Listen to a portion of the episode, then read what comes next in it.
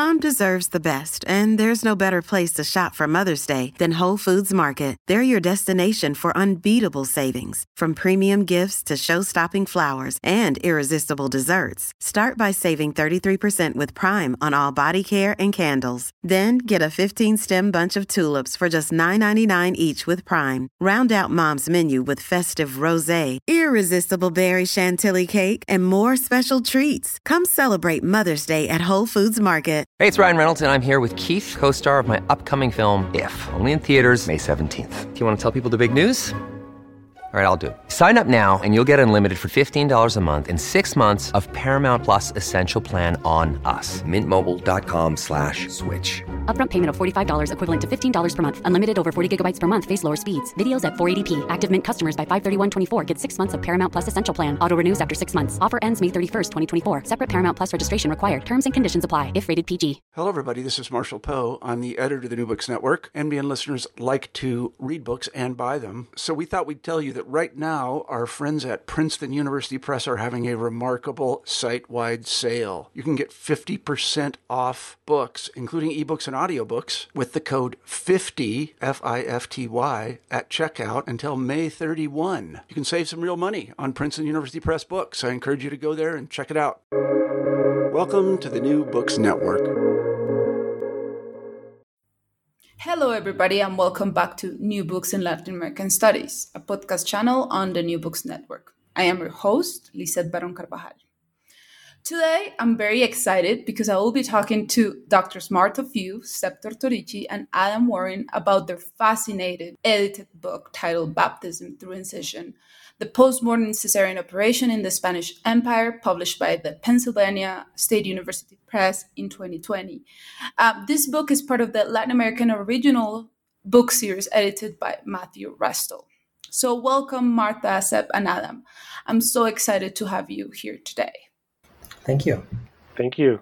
Thanks for having us. Yeah, it's wonderful. So I'm so excited uh, to be talking to you today because I admire your work, this book, but you know previous things you have published. Uh, you're very influential for my personal work, so I'm so excited to be talking to you today. So I would just like us to start and kick off the conversation by talking about your personal trajectories.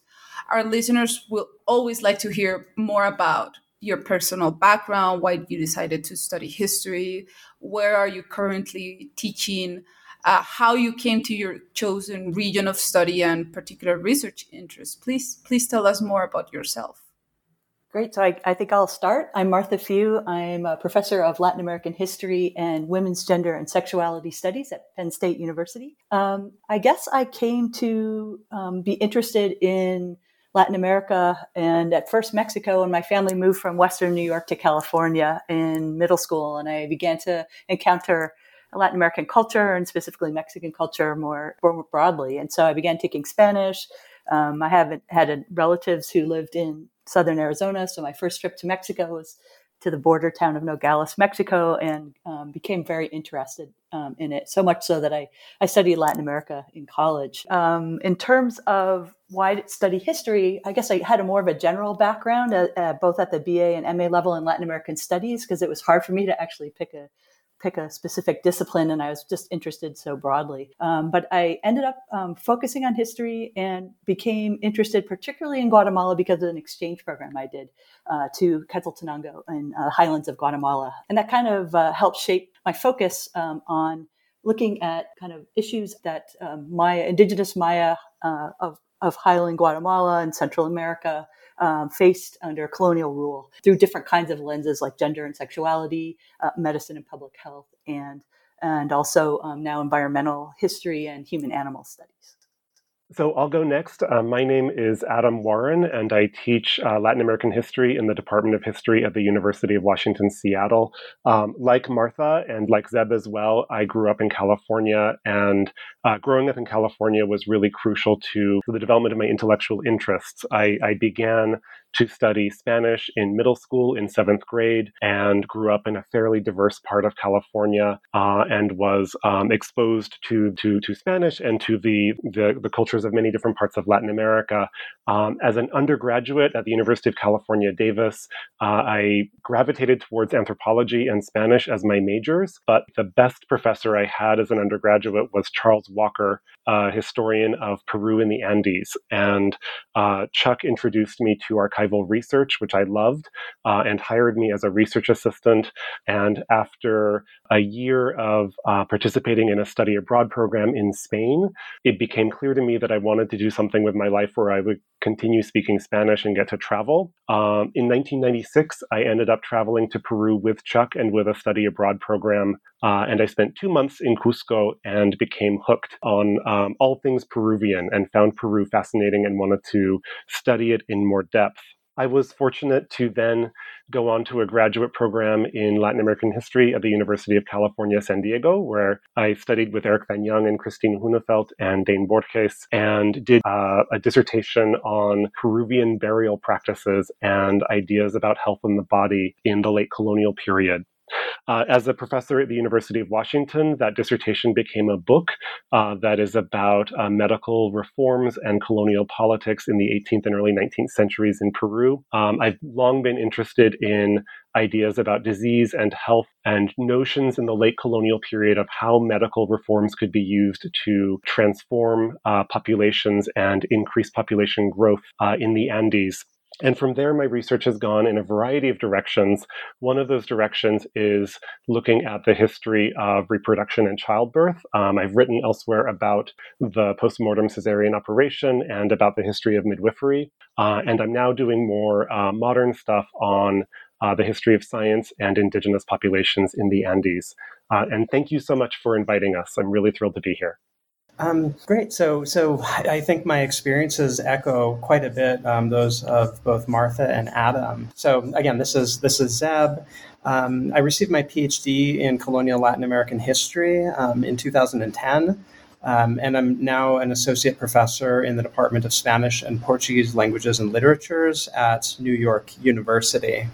And as Adam just mentioned, I, too was raised in California, um, born in San Diego, and always had a sort of proximity to uh, Mexican culture and Mexican history um, that very much inspired me to want to learn Spanish, you know, at the elementary school or I guess junior high, high school level. And it was really when I got to um, University of California, Los Angeles Angeles as an undergraduate that I began to take uh, a couple of history courses and decided to supplement both my, my language and historical knowledge with a study abroad program at UNAM, which is the, the National Autonomous University of Mexico, um, in 1998. And it was really that experience that, that solidified my, my desire to, to learn so much more, um, not only about Mexican history, but about this long and, and deeply complicated relationship relationship between Mexico and the United States, um, and very much predating that, thinking about the the introduction and imposition of Spanish colonialism,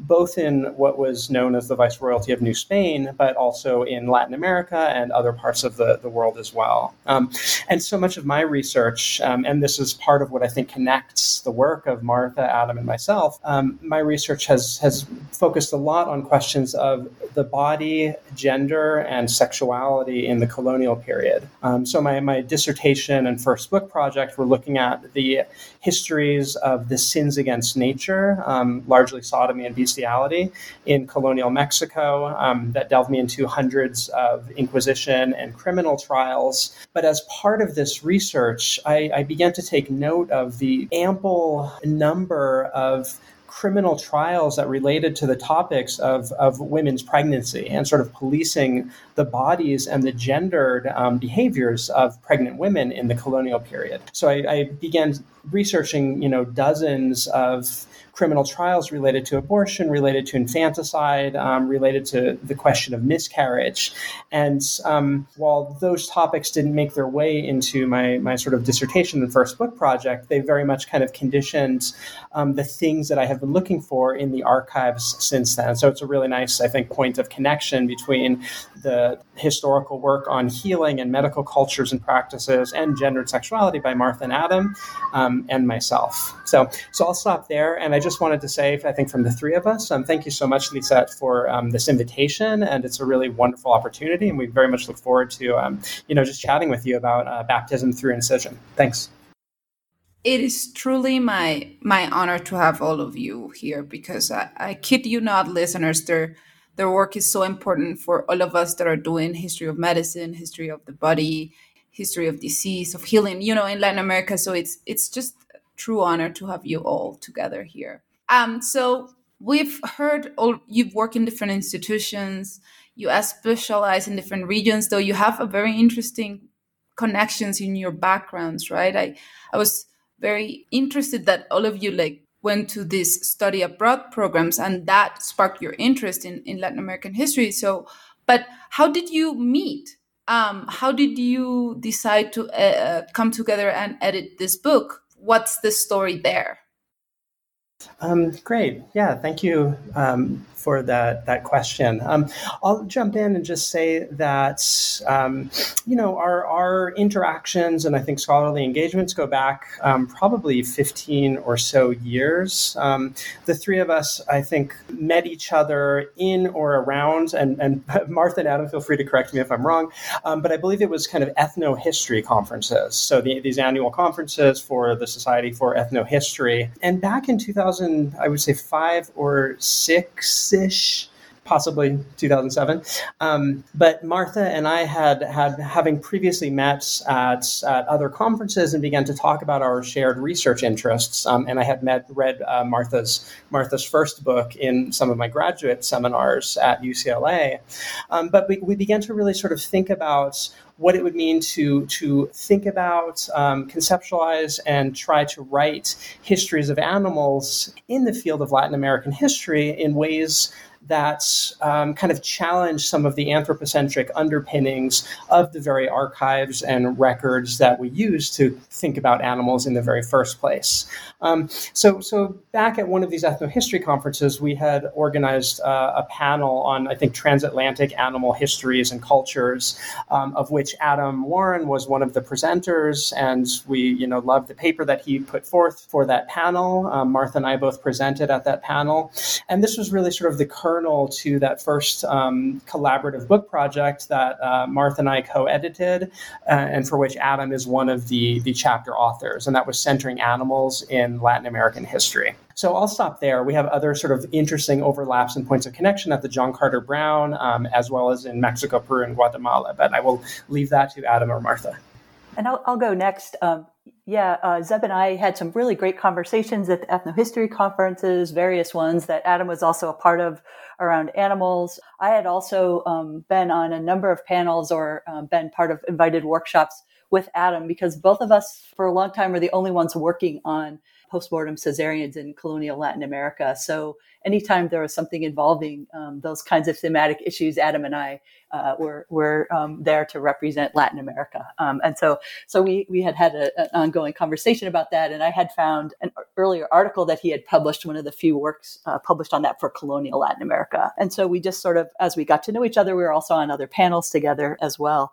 Uh, both all of us, all three of us at various times have been research fellows um, at the John Carter Brown Library. Um, and so all of us were familiar with their collections. And so I think each of us had come across what became the center of this uh, book we're talking about today, Baptism Through Incision, which is Pedro Jose de Arrese's Postmortem Caesarean Manual that was published in Guatemala in 1786. So not only did we have this sort of longer um, kind of intellectual engagement with each other and each other's work, but also we were familiar with through our own work uh, with this text that became an important part of baptism through incision, and that also um, made us think about um, moving on to what our, our, larger project now is, which is going to be a, a broad monograph looking at transatlantic um, and global history of postmortem cesareans, which we'll talk about a little bit more later in this podcast.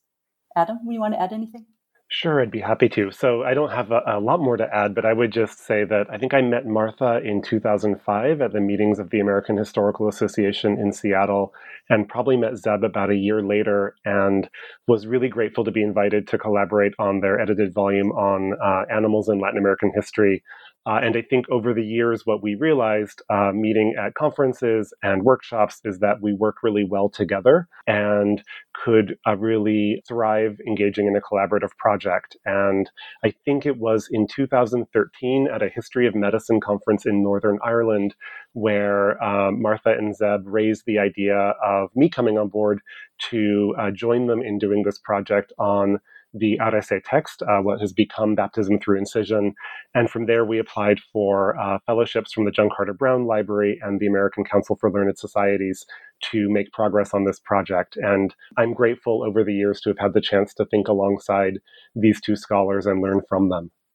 Yeah, I love this collaborative project. It's it's such a great example for those of us younger scholars that are like looking for examples of things to do. And and i think it's great that you all bring your uh, knowledge from different regions and you build uh, this wonderful book. So let's talk about this book. So to, to give our listeners a little bit more information baptism through incision is part of the latin american original series uh, a collection of primary source texts edited by matthew restall with the pennsylvania state university press. And these sources are translated into english um, usually for the first time so most of this, of this series so far has focused on the early church and the spiritual conquest of Spanish America in the 16th century. But this volume, this book, brings the series into the 18th century to explore the intersection between faith and science.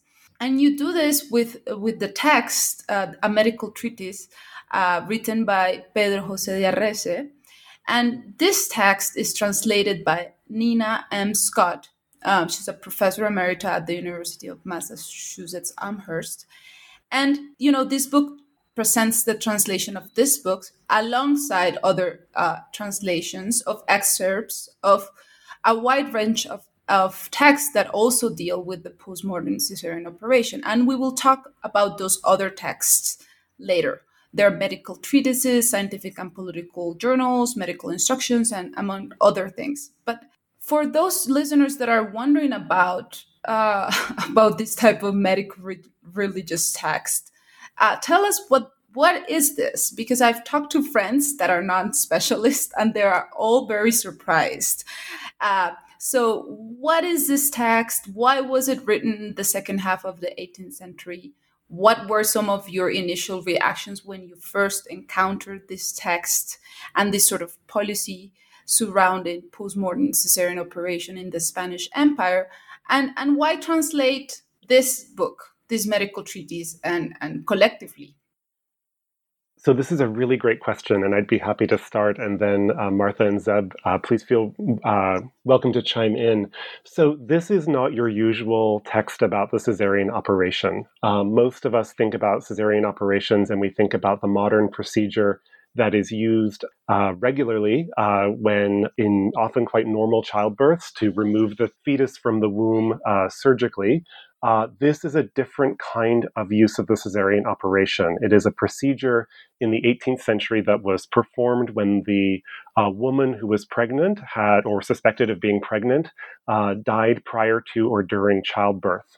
the goal of the procedure was to extract a living fetus and um, then use holy water to baptize the fetus and thereby cleanse the fetus of the original sin. So, this is a text that um, the Arrese text and the other texts we engage in this volume are texts that are about using the technology of surgery to further the process or the project of salvation through baptism.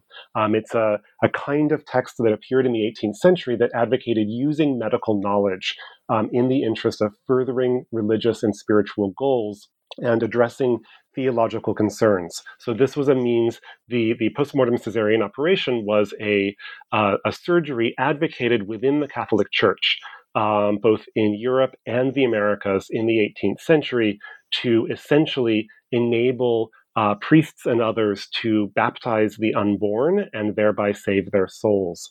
Um, Zeb and Martha, would you like to add anything to this? I'll, I'll, be happy to just add a, a few things. I also just want to um, add to Adam's, I think, very clear description is that this is very much a, a procedure of colonialism. It takes place in a colonial pro- uh, part of a, a, colonial state. It takes place on colonial bodies, especially women's bodies and, and unborn fetal bodies. Um, and it's very much um, kind of centered around extending the reach of the colonial state to regulate um, female wombs and also uh, unborn fetuses. Um, again, as part of this religious project, but it's also part of the political project of, of that kind of intersects religion and politics of creating uh, new kinds of colonial subjects uh, at the end of the colonial period. Yeah, thank you. Um, and just to jump in a little bit more um, about this particular um, text and sort of the subjectivity of the author um, and the structure of the text, which is, I think, uh, another really important component to this story. Um, but Arrese's text, and this is one of the things that I personally love about it, it, it, it was written in a structure of a sort of question and answer formats. So the author poses a series of questions for um, the presumed reader, and then um, that same author provides answers to many of those questions. Um, so, really, uh, you know, and, and the other interesting thing to sort of note about Arrese is is his writing style. Um, this was a, a you know a priest in Guatemala who clearly had um, ample knowledge of the postmortem cesarean operation um, in terms of theological literature, in terms of um, the, the, criminal proceedings that would arise in places like colonial Guatemala around miscarriages or abortions or infanticide.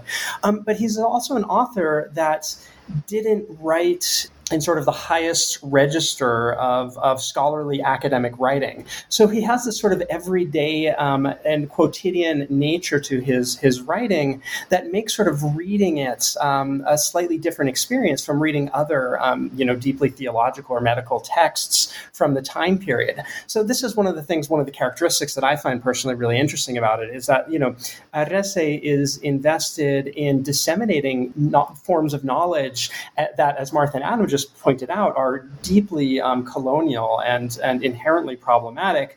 But in disseminating and, and spreading around, um, you know, both within Guatemala but outside of colonial Guatemala, um, knowledge about women's bodies, about the necessity of performing the postmortem cesarean operation. Um, and this just brings me back. Um, you know, I think you you ended, uh, Lisette, your question with asking us why did we choose to translate this particular text versus so many of the other texts we could have, and why did we want to do this um, collectively? Here I just want to offer a sort of uh, shout out and kudos to our translator, um, Nina M. Scott, who really spent um, a lot of time working through and and struggling with some of the challenging um, phrasings and and terminology of Arrese.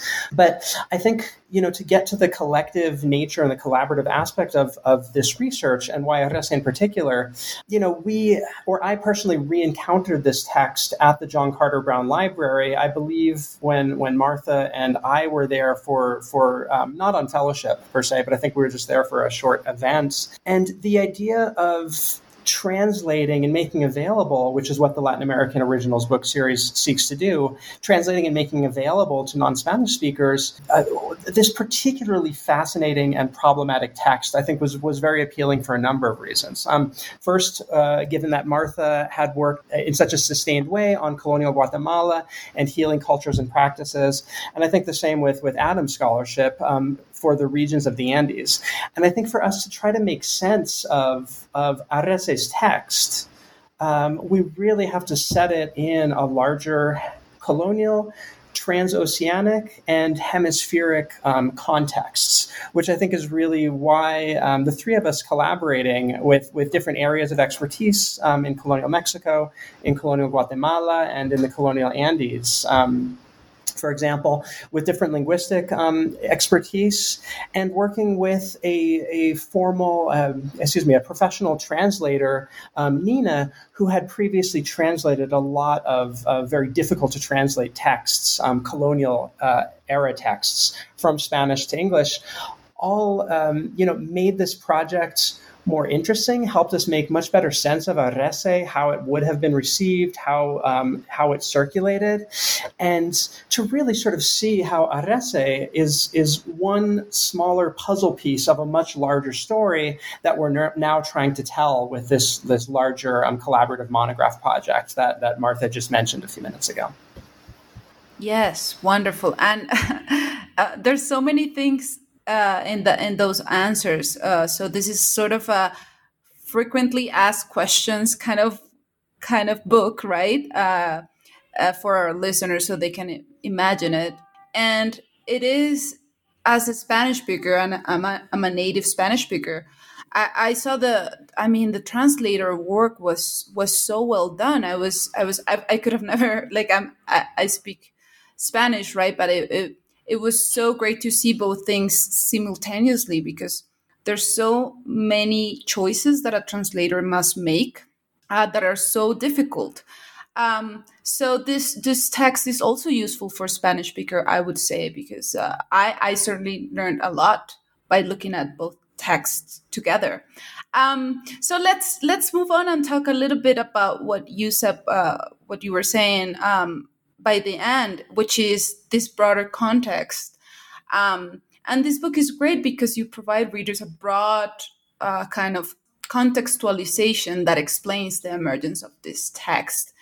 Um, so you you speak in the book about uh, transatlantic enlightenment culture. So I was wondering if you can talk a little bit about about that, and also about I mean other things that you mentioned in the introduction. Uh, you mentioned two European friars, one Spanish um, named Antonio Jose Rodriguez and an Italian one, Francesco Cangiamila. Um, you're not talking about them, so you're trying of decentering these European sources, but but there is a broader context, right? So uh, there is a history in of of in the medieval and early modern period about the Caesarean operation. So what is that broader uh, context and uh, that longer history. Great, I can take this one if that's all right. Um, so, so first, Lisette, I, I, I'm thrilled that you enjoyed the translation, and I would say that one of the great benefits of getting to work on this project is that I learned so much from Nina about translation, and and uh, Martha and Zeb and I tackled some of the other texts that are included in chapter two and translated them ourselves and uh, realized the sort of monumental challenges of the task and are grateful for Nina, to Nina for um, for all of her help on that. Um, so to answer your question, uh, we talk in the book about uh, transatlantic enlightenment culture, and this is something that we have engaged in other scholarship elsewhere. Um, transatlantic enlightenment culture refers to the new ideas and scientific and medical advancements that circulated broadly across the Atlantic, uh, especially during the 18th and early 19th centuries, during the final century of Spanish colonial rule.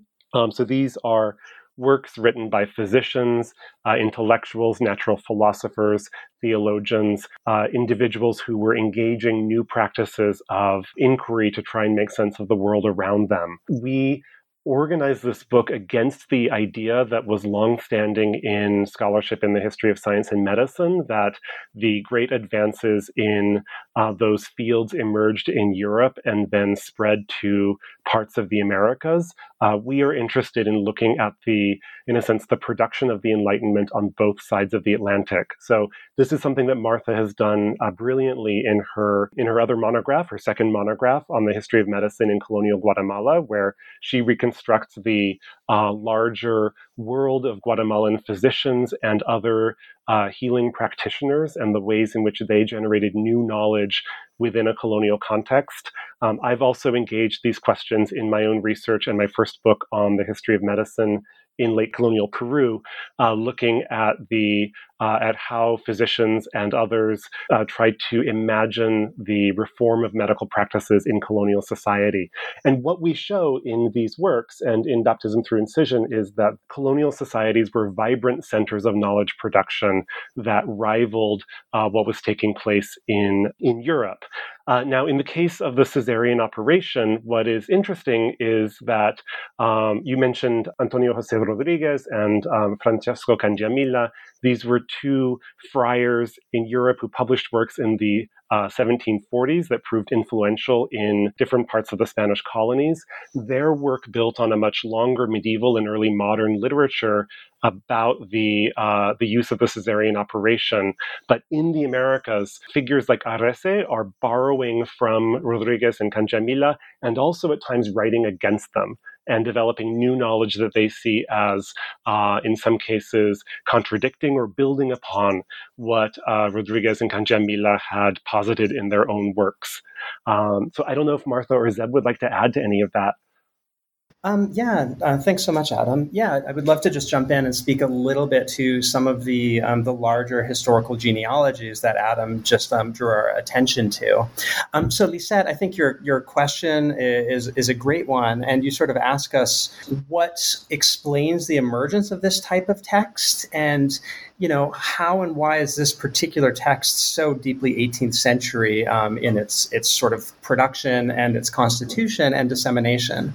So I think again, these are fabulous questions, and you know, Arrese's text. Um, I, am going to go back to another moment you asked a, a few minutes ago, Lisette, um, I think you you asked if we had been surprised by the presence of some of these texts, and I, I will just say personally, even though I had read some of the key, and there, there is not a lot of scholarship, but some of the the little scholarship that does exist on the 18th century practice of the postmortem cesarean operation, I am still nonetheless surprised every time I come across a religious medical treatise or manual like this one. In part because um, I think, as Adam and Martha comments uh, led us to, this 18th century understanding of the cesarean operation in so many ways differs from present day understandings or perhaps more secularized understandings of the cesarean operation with the primary goal of saving the life of the fetus. Um, so, as Adam mentioned a, a few minutes ago, you know, the primary goal of these 18th century texts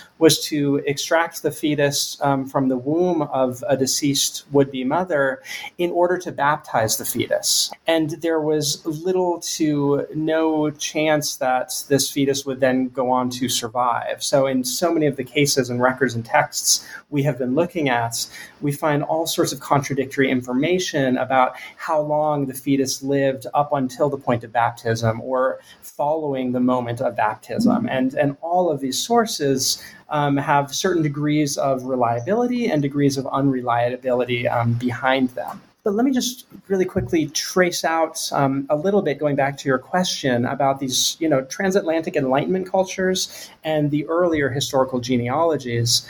But Arrese's treatise really forms part of this much larger um, historical genealogy of 18th century medical texts through which knowledge of obstetrics, miscarriage and the postmortem cesarean operation spread not simply from Europe to the Spanish Empire, but as Adam points out, um, spread a- around the globe and around um, the Spanish colonial world in a sort of multi-directional and polyvalent way. And that's really what we're interested in, in tracing out here. Yet, so many of the texts that Arrese is in dialogue with are these two key um, uh, Spanish and Sicilian um, authors and writers, Antonio Jose Rodriguez Francesco Cangiamila. Um, but some of the earliest mentions of the cesarean operation itself come from very old and ancient texts from places like ancient Rome, um, Indian, sort of medieval uh, Indian, Jewish, and Islamic texts that would often broach the topic of the cesarean operation,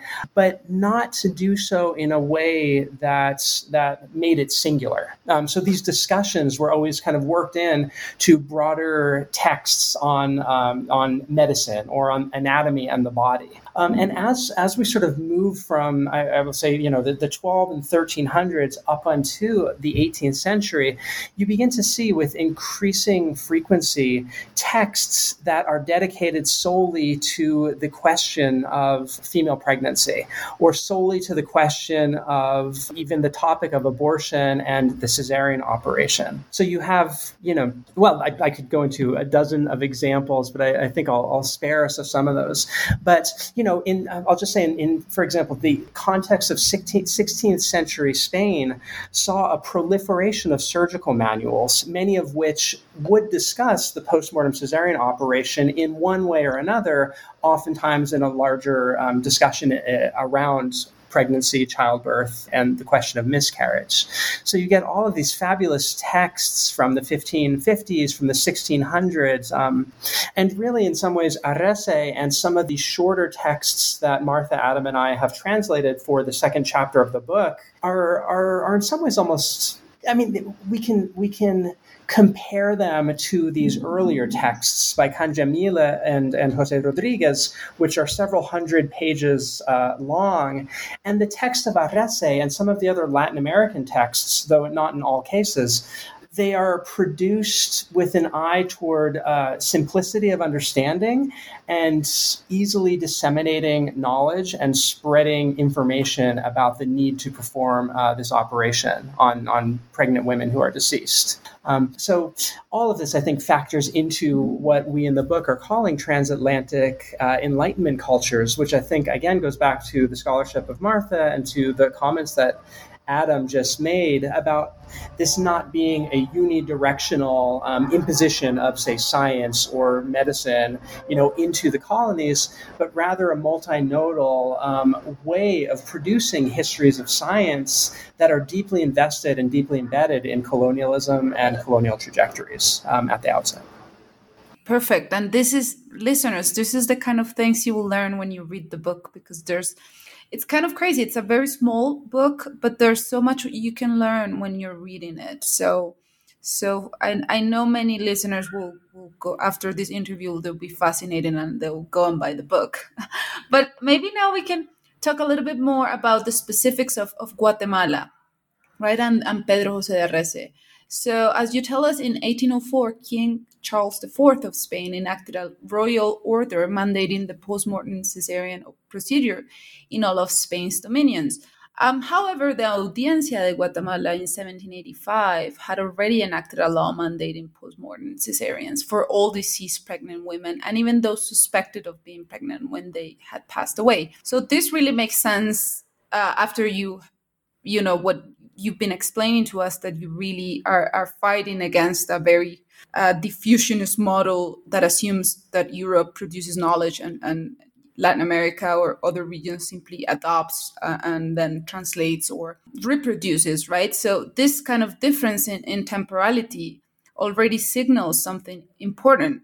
So it wasn't only Guatemala that had this laws passed before 1804. So what was happening in Guatemala in particular when Arrese's text was published in 1786. And who was he and why did he write this, these uh, frequently asked questions kind of treatise? Great. I think I'll, I'll jump in here. Um, we don't know a lot about Arrese. We do know that he worked for the Guatemala's archbishop uh, and he acted as a secretary and helped write different kinds of um, religious writings for the archbishop in Guatemala at this time period, um, but we don't know a lot about his his background.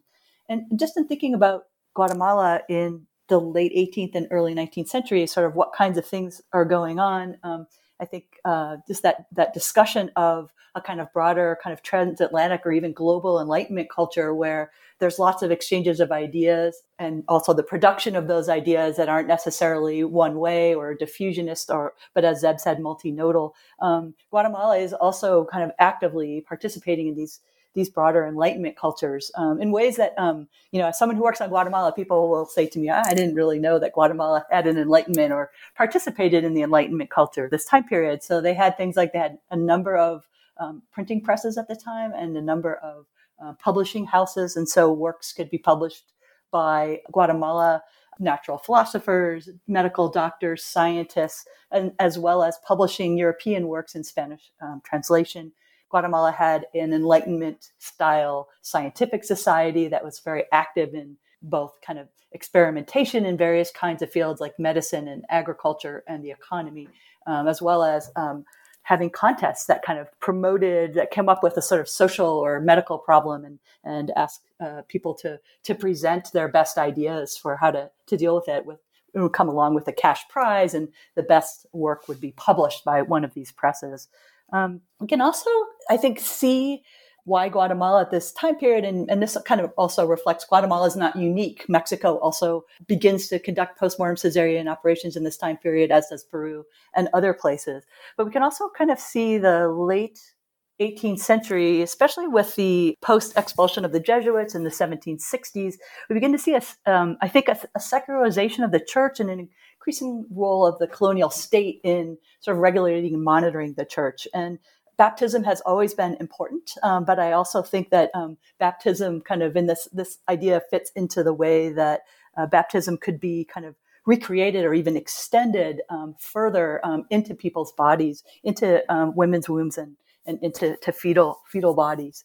Um, I also wanted to say that one of the things that's interesting about Arrese's text, but also um, can speak to this for Peru specifically as well, is that he kind of took these broader ideas of Cangiamila, of Rodriguez, and other works that he read, but he adapt, adapted his writing not only kind of to be clear and for you know, maybe a non-specialist audience, but he adapted it to to local contexts of what's going on in Guatemala. So anticipating an, an especially large indigenous population um, that was sort of the, tar- the target of readership of this would be priests, for example, ministering to indigenous communities that might not necessarily speak Spanish, but spoke one of the 20 plus Maya languages um, that might take place in contexts like mission communities and things like that. Um, and so we can see it kind of being, again, the sort of, I keep mentioning it's a very colonial project, and in that way it is. And so you see, for example, reference to the kinds of materials that could be used to con- conduct the postmortem cesarean. Um, the, the woman's body would be laid on a petate, which is a Mesoamerican style woven reed mat. Um, that's very specific to this area, or the different kinds of materials that could be used in a pinch to baptize an extracted fetus if if holy water wasn't available. Um, I'll also say that where we see cesareans, um, postmortem cesareans actually taking place, um, we see them taking place largely on indigenous women's bodies, especially in colonial contexts, like um, some of the one of the translated pieces that we have in the third section of the book speaks to and describes a series of postmortem cesarean operations that took place in the aftermath of or in the middle of a smallpox epidemic outbreak in the mission communities of the Petén region in northern Guatemala. Um, this is an area of colonial Guatemala that had only recently come under Spanish colonial rule when the, the last Maya kingdom was militarily defeated in the late, not until the late 17th century. So this is very much a frontier area where there's uh, a mission communities like Petén, um, as well as a military fort. And so we have one of the priests from this area writing to Guatemala's newspaper, the Gaceta de Guatemala, describing uh, this, this series of postmortem cesareans that he either conducted or observed being conducted um, by priests and, and also by um, an unnamed indigenous barber on indigenous women's bodies as part of this, this epidemic. And so, um, so it gives us kind of these clues, not just the handbooks, but also including some excerpts from uh, materials that we do in the third section of actual that reference actual postmortem cesareans really kind of um, contextualize it and, and kind of um, within this sort of setting of issues that are important for Guatemala in this time period. Um, Adam and Zeb, do you want to add something? Um, yeah, I would love to to just jump in and say, um, you know, part of what I, I, find really fascinating about the Arrese text is exactly what um, Martha just kind of pointed out, right? The the connections and the ways that it is simultaneously a deeply colonial Guatemalan text in terms of some of the cultural references, um, some of the topics, the specific um, historical and geopolitical context, but also very deeply um, uh, global and engaged in much larger and much longer historical conversations about women's bodies, about pregnancy, about miscarriage, abortion, um, baptism, etc. Um, and one of the, I think the, the most fascinating things uh, for me, both for baptism through incision as a sort of short book project for the three of us as editors, um, but also for this larger project that we are now working on, are are trying to tease out some of those um, global connections.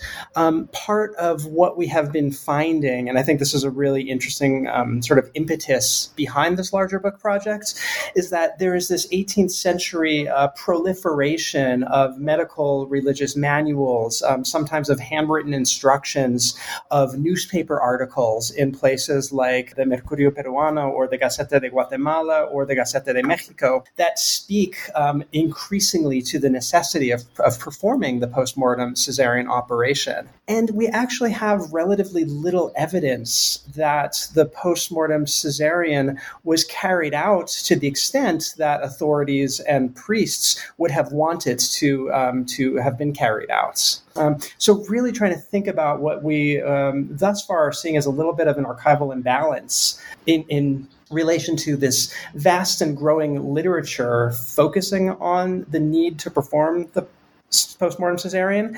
And the fact that in actual archives and baptismal records and death registries we ha- have been really struggling with a, a, sort of needle in a haystack type situation where we will look at thousands sometimes of, of death record entries or baptismal records and find no references or occasionally one unambiguous reference to the cesarean operation or to the postmortem cesarean operation.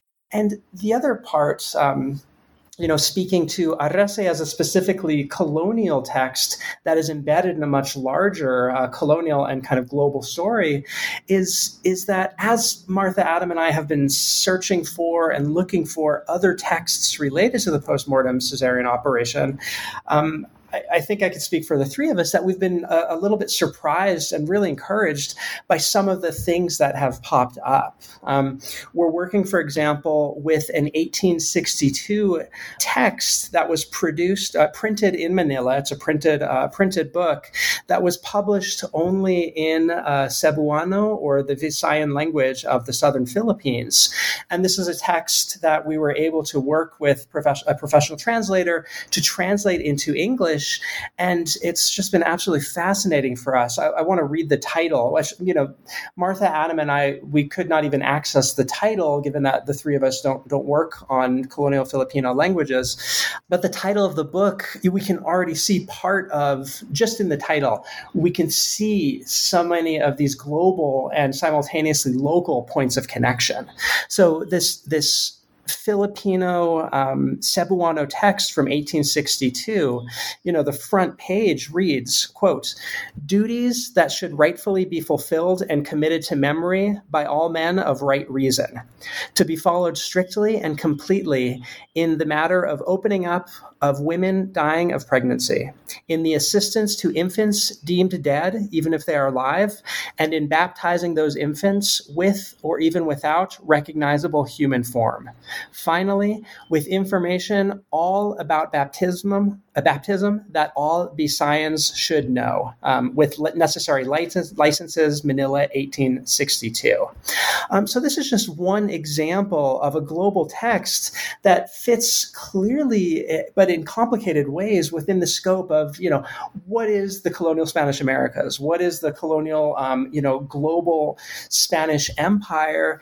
And how are we seeing texts and archival iterations of the postmortem cesarean operation pop up in really surprising and unexpected places? Um, and the final point, again, this goes back a little bit to what uh, the issue Martha just raised about translation and the translation of something like the cesarean operation to indigenous uh, Maya communities in a place like colonial Guatemala. Um, but another sort of component of this larger project that, that we have been working on is really working through bilingual um, Spanish and Nahuatl, Spanish and uh, Yucatecan Maya, Spanish and Quechua for the Andes, uh, confessional manuals, catechisms, and other religious texts to get a better understanding of how indigenous peoples throughout the Americas conceived of childbirth, conceived of pregnancy, um, conceptualized uh, the, the, the growing of the fetus within the womb. And these other uh, sources and genres of records, we no, will not have the answer to giving us the meanings, you know, behind how the postmortem cesarean was understood or experienced, say, among Nahua speaking, Nahuatl speaking communities, but rather offer us little bits and pieces and clues to a much larger puzzle. And I think, you know, for the three of us to make sense of Arrese's text and the post-mortem cesarean operation, even in you know the relatively localized context of colonial Guatemala, we really have to do this this much broader, um, I think, both archival, discursive um, search for references to ideas, popular ideas, um, scientific ideas, uh, religious, moral, theological ideas around childbirth, um, the pregnancy, uh, fetal death, baptism, etc. Wonderful. So, I, I mean, I think our listeners will want to learn more about Arrese's text because there's so many interesting features of it. Uh, uh, there's a bit a blurry line between what is thought to be abortion, and infanticide. Uh, there's a different conception about how, how, how long can a fetus survive after uh, the mother to be dies, for example. Very, very different ideas of what we uh, know today to be true, for example. So, listeners, go and check out the book so you can learn more about Arrese. But uh, now uh, we can talk about those other texts that are translated, partially translated in chapter two. So, this is the point of your book, right? There's there's this proliferation of other of other books, other texts, other instructions, and you've been talking about that a little bit. But I I, I would like that you talk about this more uh, for our listeners. Each of you kind of translated uh, different different parts, different excerpts. So you have texts from um, Spain, from colonial Peru, from colonial New Spain, from Alta California, from Guatemala again. So do you want to speak about this text a little bit? Uh, I don't know. I was fascinated by some of them, particularly by uh, Francisco Gonzalez Laguna's medical treatise because this this was written in the context of a of a local rebellion. Um, so it was very targeted to that context. Um, tell us a little bit about those other texts that you found and, and partially translated in that second chapter. So I'd be happy to tackle the question about Francisco Gonzalez Laguna. Uh, so as a historian of Peru, one of the things that I've really learned through this project is that what was going on in Guatemala in terms of Enlightenment uh, medical scientific culture was quite different from what was taking place in Peru. And when it comes to the question of the cesarean operation, local political context mattered a great deal. So, in Peru in the early 1780s, there were a series of uprisings in the Andean highlands uh, the Tupac Amaru Rebellion, the Tupac Katari Rebellion, and the Chayanta uprisings in what are today Peru and Bolivia. Uh, Francisco Gonzalez Laguna in 1781 published a work called El Celo Sacerdotal para con los Niños No Nacidos, or Pastoral Zeal for, for the Unborn Children. And this work was a medical theological treatise or medico religious treatise on the need to perform the cesarean operation that was prompted by events that allegedly took place during these uprisings in the Andean highlands. Uh, the Tupac Amaru, Tupac Katari, and Chayanta uprisings were uh, rebellions, uh, in many cases where indigenous and mestizo rural peoples were up in arms and fighting, in some cases, in opposition to colonial rule. And Gonzalez Laguna was a priest in Lima who was moved by stories arriving in Lima from the Andean highlands of a particular rebellion in which rebels allegedly, in the process of slaughtering uh, their Spanish opponents and, and other opponents in a village named San Pedro de Buenavista, took women who were pregnant and allegedly sliced open their bellies to remove the unborn children and thereby prevent the village from reproducing. Uh, Francisco Gonzalez Laguna saw this as an act of barbarism whether it actually took place or took place in the form that he describes in the text is, is very much in doubt. Uh, this, these are colonial texts, and this is a colonial text that obviously discredits the behavior of indigenous people in the Andean highlands and is problematic in that sense. But Gonzalez Laguna, you positions that event as the impetus for publishing a medical theological text on the obligation of priests and all other members of colonial society to learn to carry out the post-mortem cesarean operation and, in practice, uh, fetal baptism as part of their duty as subjects within the Spanish Empire. Uh, in this story of the battle in the Andean highlands, uh, the story ends with the village priest walking among the slaughtered people uh, to find those who have been uh, those those fetuses that had been removed from pregnant women's wombs, uh, and he baptizes them. And so Gonzalez Laguna in a sense, positions the postmortem cesarean operation through this tale as part of the larger project of, of evangelization and religious conversion that forms, in a sense, the, the justification, right, of Spanish colonialism in the Americas. And he argues that uh, priests and surgeons and others should view the postmortem cesarean operation as a way to fulfill their spiritual duty and convert those who have not yet accepted Catholicism in the Andes. So this is a a very different kind of text than what Arrese produces in Guatemala. This is a text that is organized around questions of, of spiritual urgency, uh, in the context of war and rebellion. Uh, and the tone of the text reads quite differently from the tone of Arrese's sort of question and answer approach to writing. Uh, so to me, this was a fascinating contrast. Uh, what's also fascinating about it is that Gonzalez Laguna's text was published in 1781. Uh, but after the publication of his text, to our knowledge, there are no cases of post-mortem cesarean operations and fetal baptism carried out in the Andean highlands. Uh, the uh, parish records that we've examined so far for Peru and Bolivia contain no cases of, of births or deaths marked by, by phrases indicating that a cesarean operation was carried out. Uh, the very few uh, accounts of the postmortem cesarean operation that were published in newspapers in Lima. The only account that I can think of off the top of my head uh, was an account from Tucumán, Argentina uh, in the 1790s. So, one of the things, Zeb mentioned these kind of archival imbalances. One of the things that we're trying to figure out for the larger project is why it appears that the postmortem cesarean operation and fetal baptism were carried out in Guatemala and other parts of New Spain, in Mexico, for example, uh, but weren't carried out in the Andean highlands.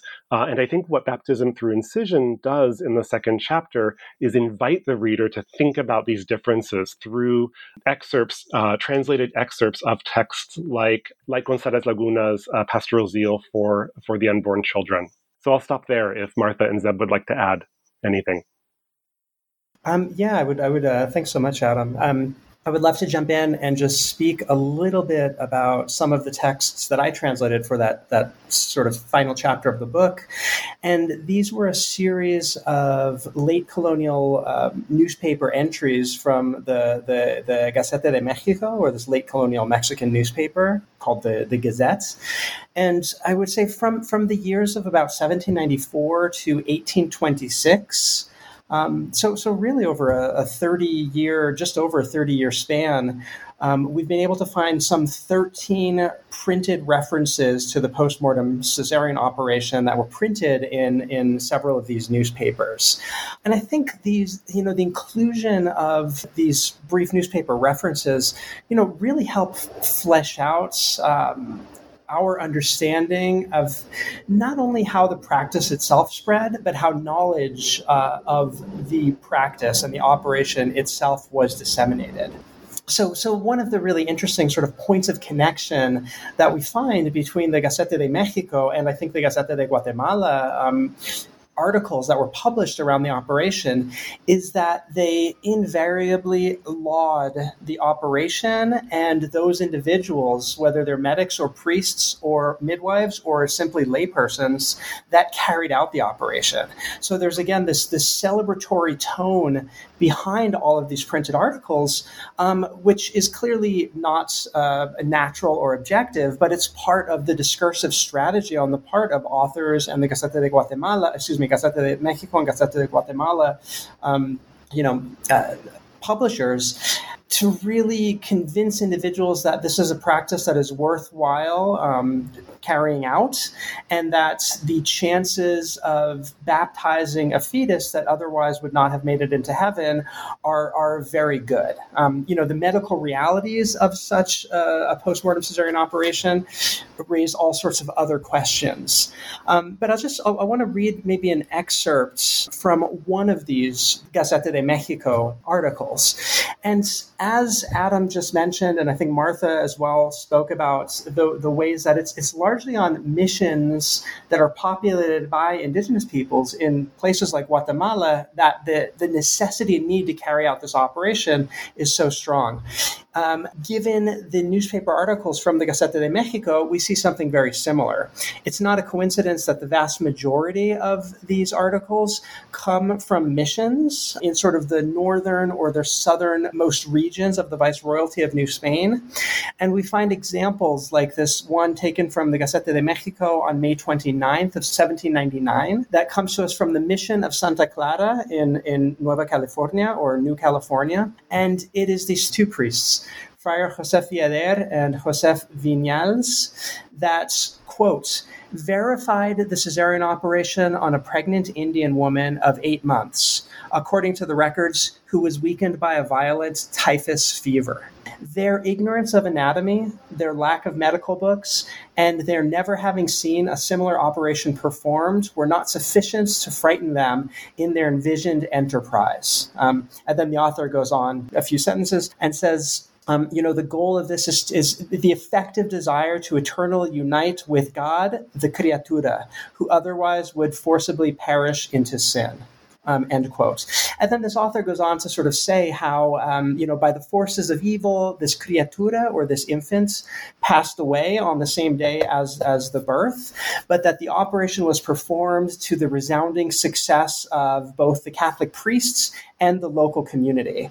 Um, but this is one of those records that I think raises far more questions um, than it answers. And it's fascinating for, for us to sort of think through the ways that these priests in a, you know, a Northern California mission in the, the final year of the 18th century are representing and depicting Native peoples as having a sort of inherent ignorance to anatomy, a lack of medical or scientific knowledge, et cetera. So these deeply um, problematic and colonialist tropes to sort of frame indigenous peoples and indigeneity, and therefore the need for Spanish priests using Cangiamila's text and using, um, you know, Antonio Rodriguez's text in a mission context in a colonial space are, are, really just fascinating in terms of us trying to make historical sense of the operations.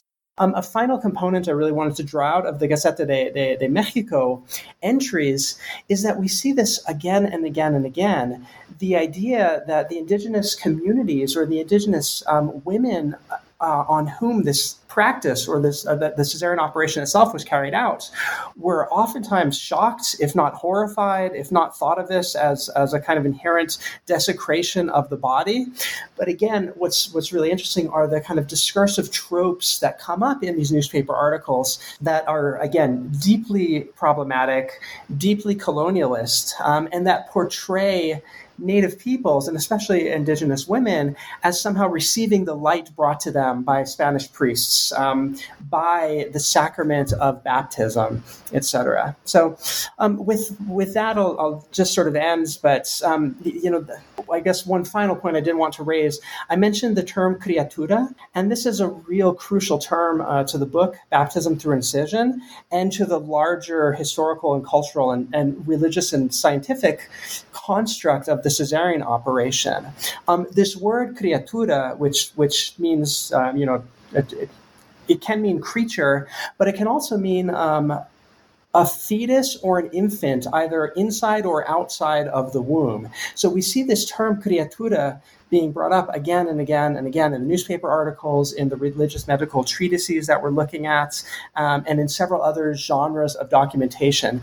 But this is one of those terms that I think gets to the trickiness um, and some of the methodological challenges of thinking about translating cultural concepts and religious concepts and medical concepts. Um, you know, for Martha, Adam, and I as editors of the Arrese book, and Nina Scott as the translator of Arrese's text, we opted not to translate the word criatura into, say, fetus or into baby or into um, infant.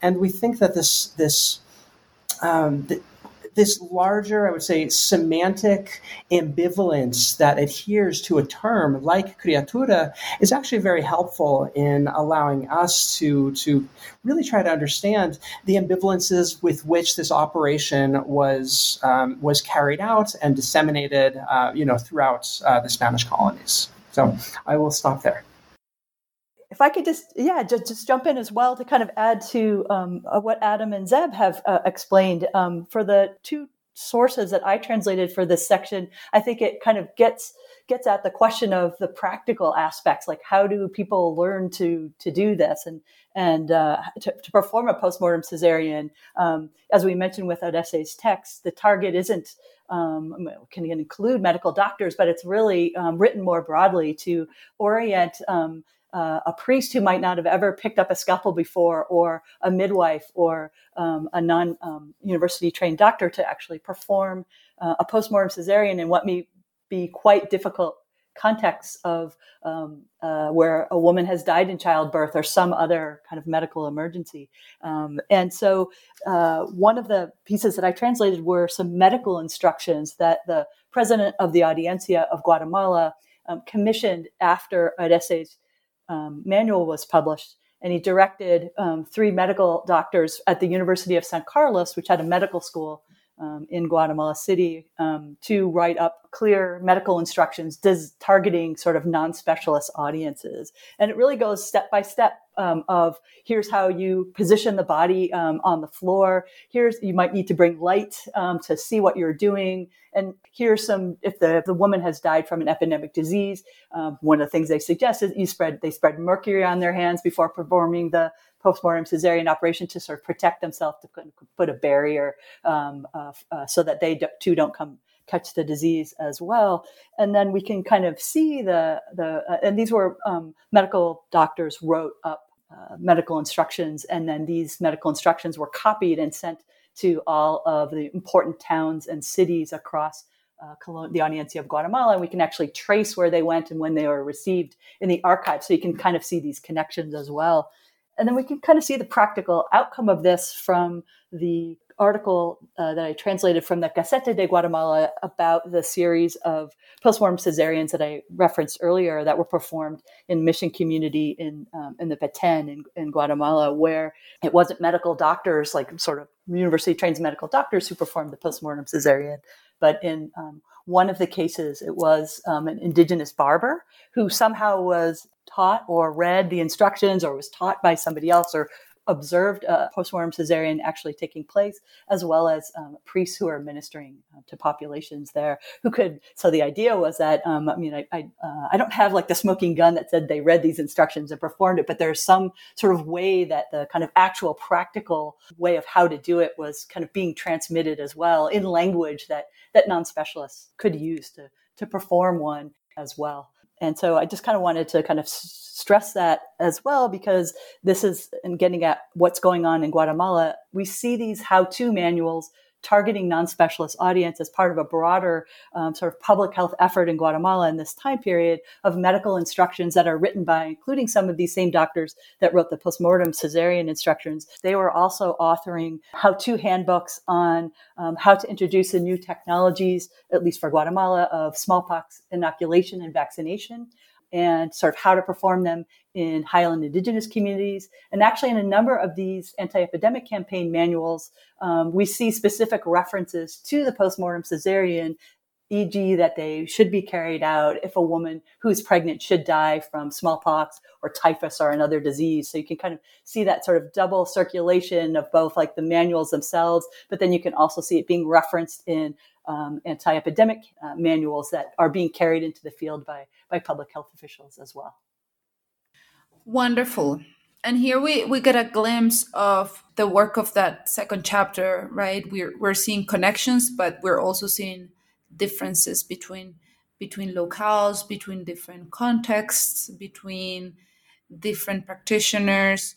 Um, so listeners, there's so much material there that you can go and and just read and learn much about, right? Um, so, I mean, I think there are a lot of topics uh, that we still haven't been able to to talk, but this is an opportunity to to discover uh, those topics. For example, I mean, this has been alluded to the fact that there are not that many recorded cases, uh, but this is all the the questions that this this book invite us to think about. But before I let you go, uh, because I've already taken too much of your time, I'm wondering about about the present, right? Because I think for a listener that is not familiar with, uh, I don't know, colonial Latin American history, maybe they're wondering, you know, the cesarean operation has has changed so much in the past 200 years. As you say in the book, by the second half of the 19th century, it was portrayed the cesarean operation as a sign of medical modernization uh, and not a part of uh, a religious movement.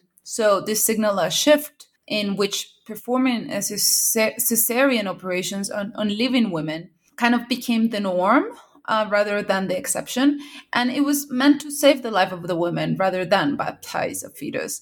So I was wondering here, very a, a very basic question: Why do you think a, a listener grounded in the present? Why do you think it's important that they know this longer history? Why is important to to learn about the connections between science and religion? Let's say, for example, or the history of these medical religious treatises. What what can you tell our listeners about this?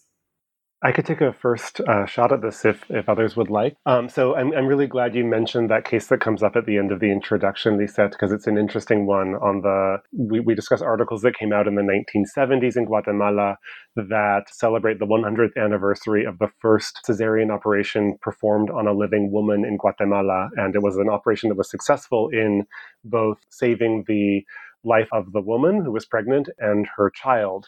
Uh, I think you know that the contrast between that case from the 1870s in Guatemala and the earlier ones that, that we look at in, in baptism through incision speaks to the broader changes that happen over the 19th century as the cesarean operation goes from being, in a sense, a tool of empire and colonialism and a tool of the Catholic Church specifically. It's the Catholic Church and members of the Catholic Church that are are really campaigning to require the postmortem cesarean operation um, as a tool enabling fetal baptism at the end of the 18th century and the start of the 19th century. Uh, what you have in the 19th century is a shift from that form of the post-mortem cesarean operation and it's that kind of thinking about its purpose to one in which the performance of a cesarean operation on a living woman is a reflection of a country's medical modernity right?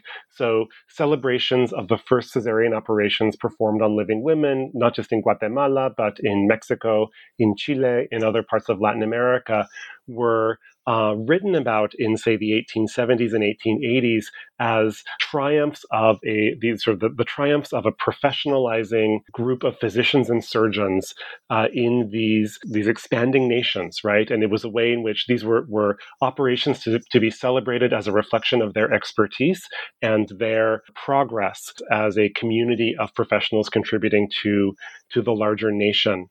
I think in terms of the, the kind of the why does it all matter question, uh, Lisette, the other way I would answer is in terms of how we think about the cesarean operation uh, and how we think about the the uh, abortion politics now, right? So the the cesarean operation is an operation carried out very frequently um, especially in some Latin American countries like Brazil. And the longer history of the cesarean operation can help us understand and help explain the proliferation of the the practice today, right? So I'm thinking here of Cassia Roth's wonderful uh, recent book, A Miscarriage of Justice: Women's Reproductive Lives and the Law in Early 20th Century Brazil, which examines the the use of the cesarean operation and other kinds of surgeries on pregnant women by a, a growing and emerging medical elite at the turn of the 20th century. It's an outstanding book, and I think our work can help contextualize what is taking place in that book. And then I think going back to the 18th and early 19th centuries can help us also understand these debates that are so prevalent in society today and so problematic about questions of when does life begin right? Um, Cangiamila, Rodriguez, Arrese, Gonzalez Laguna, uh, Ignacio Segura, all of the Francisco Sarria, all of these religious figures who wrote in the 18th and early 19th centuries about the postmortem cesarean operation were making arguments about fetal ensoulment, about when the soul came to be lodged in the fetus. Uh, and the necessity of baptism was about the idea that the fetus already had a soul uh, by the time that pregnancy went wrong. Um, what our work can show and what the, the final pages of our introduction show is that these kinds of debates that continue today are, in a sense, constructed ideas about life and about the soul that don't match the longer history of thinking about the nature of the fetus and the nature of pregnancy. So, one of the things that our work can show when juxtaposed with these earlier, early modern, and medieval uh, texts that mention the cesarean operation that Zeb is, has noted is that the, this idea that, that life begins at conception, that's so central to the policies of the Catholic Church today, is not a long-standing position held by the church, but rather is a, a more recent product of historical forces. And if we go back before this period, we can find moments where there were very different notions of of when life began or when the fetus came to be ensouled. Uh, and our work sheds light on a period where figures on both sides of the Atlantic are making arguments about uh, ensoulment in really crucial ways and in ways that are fundamentally tied to empire and colonialism. Um, so I'll stop there. I don't know if Martha and Zeb would like to add anything.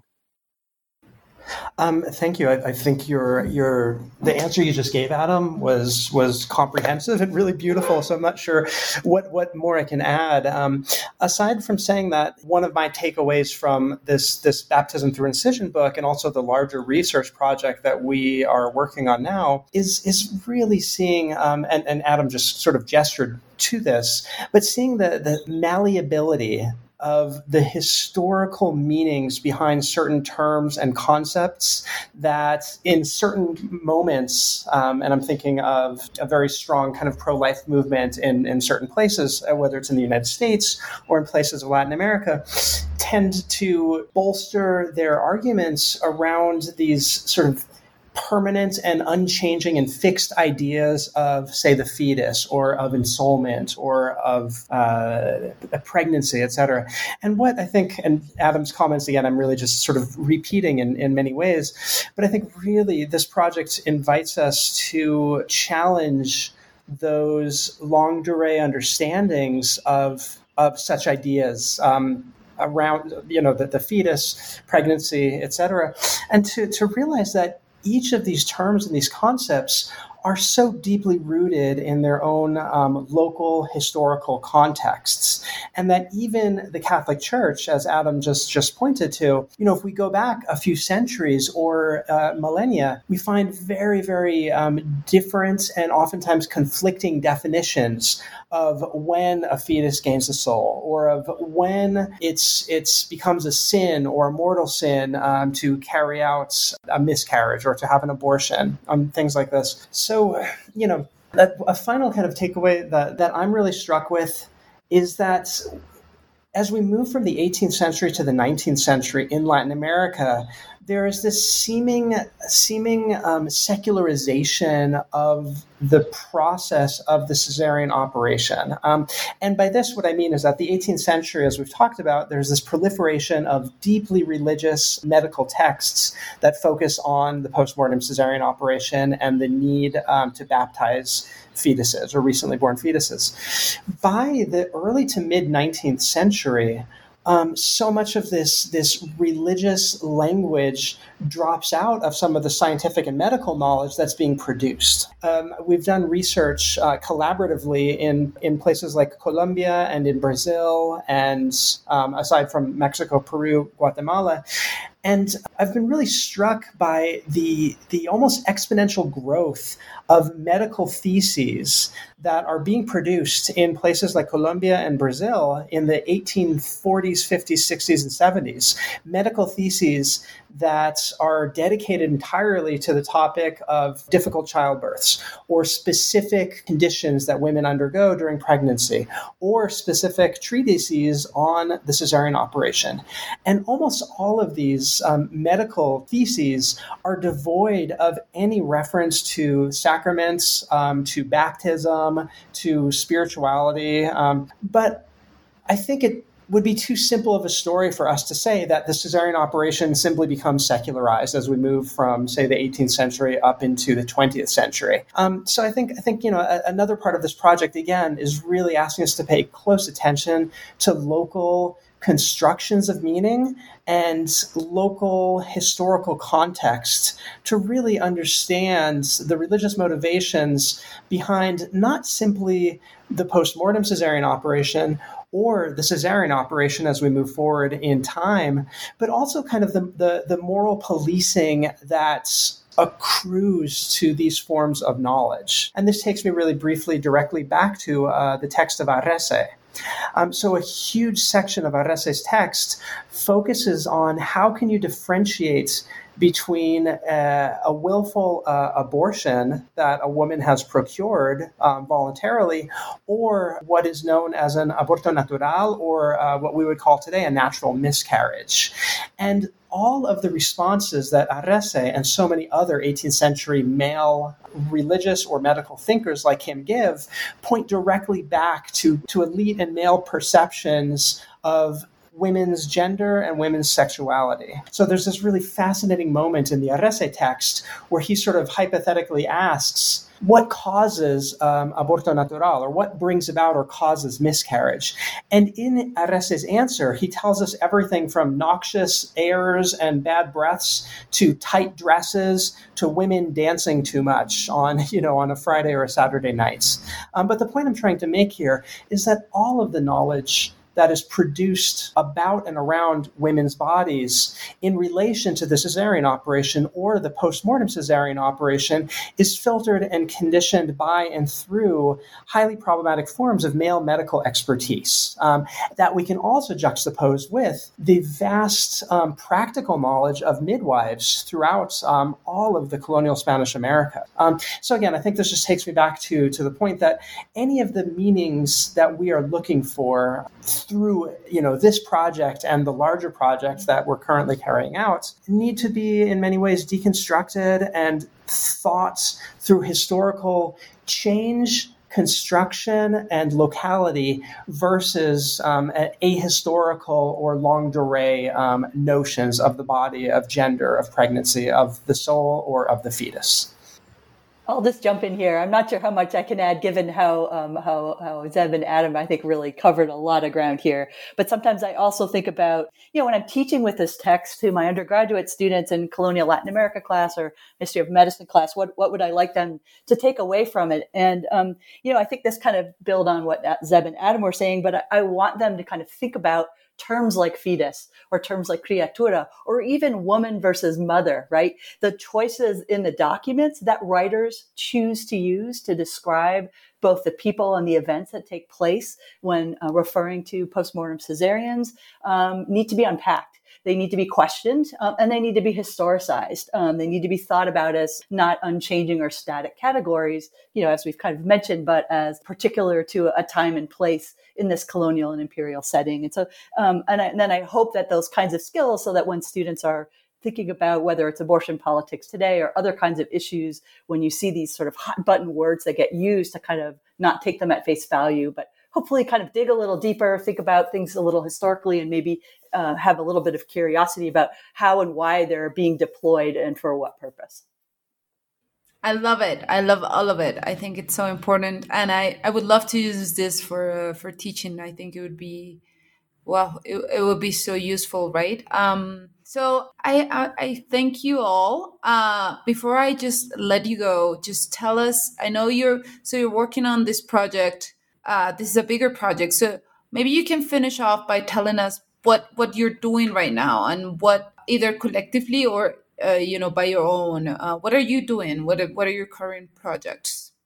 Um, Lisa, thank you so much for that question. Uh, so I was really from from this project, which is ongoing, obviously, and from my earlier research on the history of medicine, I've been really interested in the the idea of medicine and science as tools of empire and colonialism, and I've been interested in the kind of problematic encounters that scientific researchers become uh, entangled in with indigenous peoples in the Andean highlands. So um, my new project is a, a, project that's on the history of scientific expeditions to Peru and the Andes, both uh, transnational scientific expeditions, expeditions from, say, the United States uh, in the late 19th and 20th centuries, but also expeditions uh, led by Peruvian scientists based, say, in Lima uh, into the Andean highlands. So I've written uh, a little bit about research in high altitude physiology involving indigenous mine workers and shepherds and peasants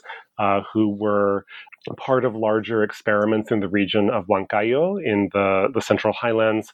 Uh, I've also been writing more recently on the Yale Peruvian expedition, which is the expedition that is remembered for quote unquote discovering uh, and excavating Machu Picchu. Uh, but what I've been looking at there are the relations between Yale researchers and indigenous peoples whom they experimented on as part of racial scientific research projects. And so i'm interested in thinking through not just what is what is the larger history of these kinds of encounters between scientific researchers and indigenous peoples but also what are the ethics of writing those histories? How should we be writing those histories and what can uh, larger and really rich body of literature from indigenous studies on sort of the ethics of research and relationality. What can that literature tell us, and how can it help us think um, in more complex ways about our work as historians? So that's what I'm doing now, and I'll hand it over to uh, Martha.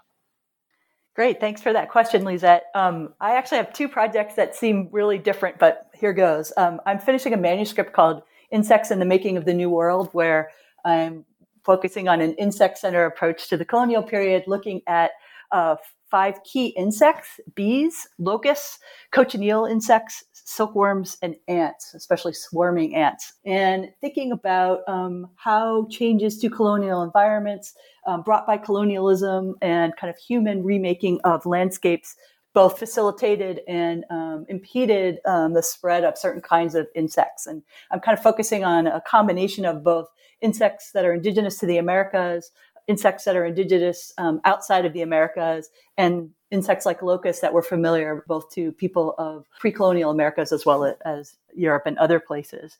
And then my work on Caesareans as well as epidemic diseases, um, this previous work has has led me to really think about this idea of trauma and how it was conceptualized um, and enacted and how it was written about and experienced in the colonial period. So I'm at the very, very early stages of this, but I'm thinking of writing a history of, of trauma in early colonial Guatemala and Central America, things like uh, the experiences of epidemic disease survivors when most of the other rest of their community or family have, have died, succumbed to disease, trauma from natural disasters like earthquakes and volcanic eruptions, which are fairly common event in colonial Central America, survivors of animal attacks, um, survivors of interpersonal violence, um, and also people who experience miscarriages or difficult births, uh, things like that. So, yeah, so that's at a very early stage, but I've just sort of thought it would be interesting to kind of look at things like this that had looked people had looked at before, but through the through the lens of trauma and, um, and the medicalization of it uh,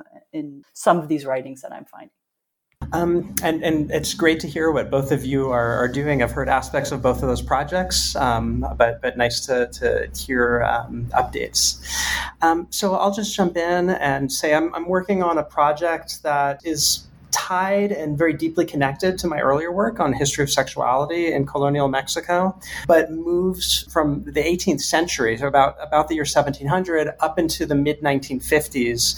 Um, and this is a project that is both a scholarly monograph project and a digital archive that I'm trying to produce, tentatively titled Archiving the Obscene uh, Censorship, Erotica, and Pornography in Latin America from 1700 to 1955. Um, and I'm really in this project interested in looking at how the concept of obscenity or the obscene shifts in terms of its historical and gendered and political um, construction and the meanings behind this term as technologies of recording different types of bodies and different types of desires shift over time. Um, and just to, to, sort of say briefly, you know, in the in the eight, 1700s um, up until the 1820s, you find the Mexican Inquisition has this renewed interest in prosecuting cases of quote unquote pornographic literature or priests or laypersons who get in trouble for producing or circulating um, either either obscene images or immoral um, alms boxes or paintings that, you know, if you look at it in one way, it looks religious. You turn it over the other way and you see a sort of obscene representation or image. Um, and I'm really trying to, to couple these, these Inquisition trials and cases of, of regulating obscenity and quote unquote immorality to medicalized discourse around women and bodies and pregnancy in the 19th century and moving us in the 20th century up to the, uh, the rise of both photography and moving moving image records. Um, so uh, the, the final thing I'll say is this has also really um, delved me into slightly unorthodox archives, um, in part because most major um, national and university-based archives don't strategically collect what some might deem to be pornographic or obscene literature. So this has really um, invited me to go to flea markets and to old bookshops and to really speak with collectors and dealers, um, books dealers, and thinking through the connections that they have with museums, with archives and archival institutions. And I'm really working with a grassroots um, sort of queer methodological archive in Mexico City known uh, called Archivo El Insulto, who has been doing collaboratively with me a lot of this work of trying to bring materials into their archival collections, and and again thinking about how do these um, explicit representations of bodies and desires have radically different um, and shifting political and activist contexts behind them when we think about different modes and different stakes at recording and recording technologies from the 18th century up to the present. So, um, with that, I just want to say thank you so much, um, uh, Lisette, and also Adam and Martha for what was a really interesting conversation. Um, it's been really wonderful. Thank you all. It was great. And I'm looking forward to all of those projects and having you here and talk about them. Thank you. Thank you to the three of you. It was wonderful. Thank you. Thanks. Thank you.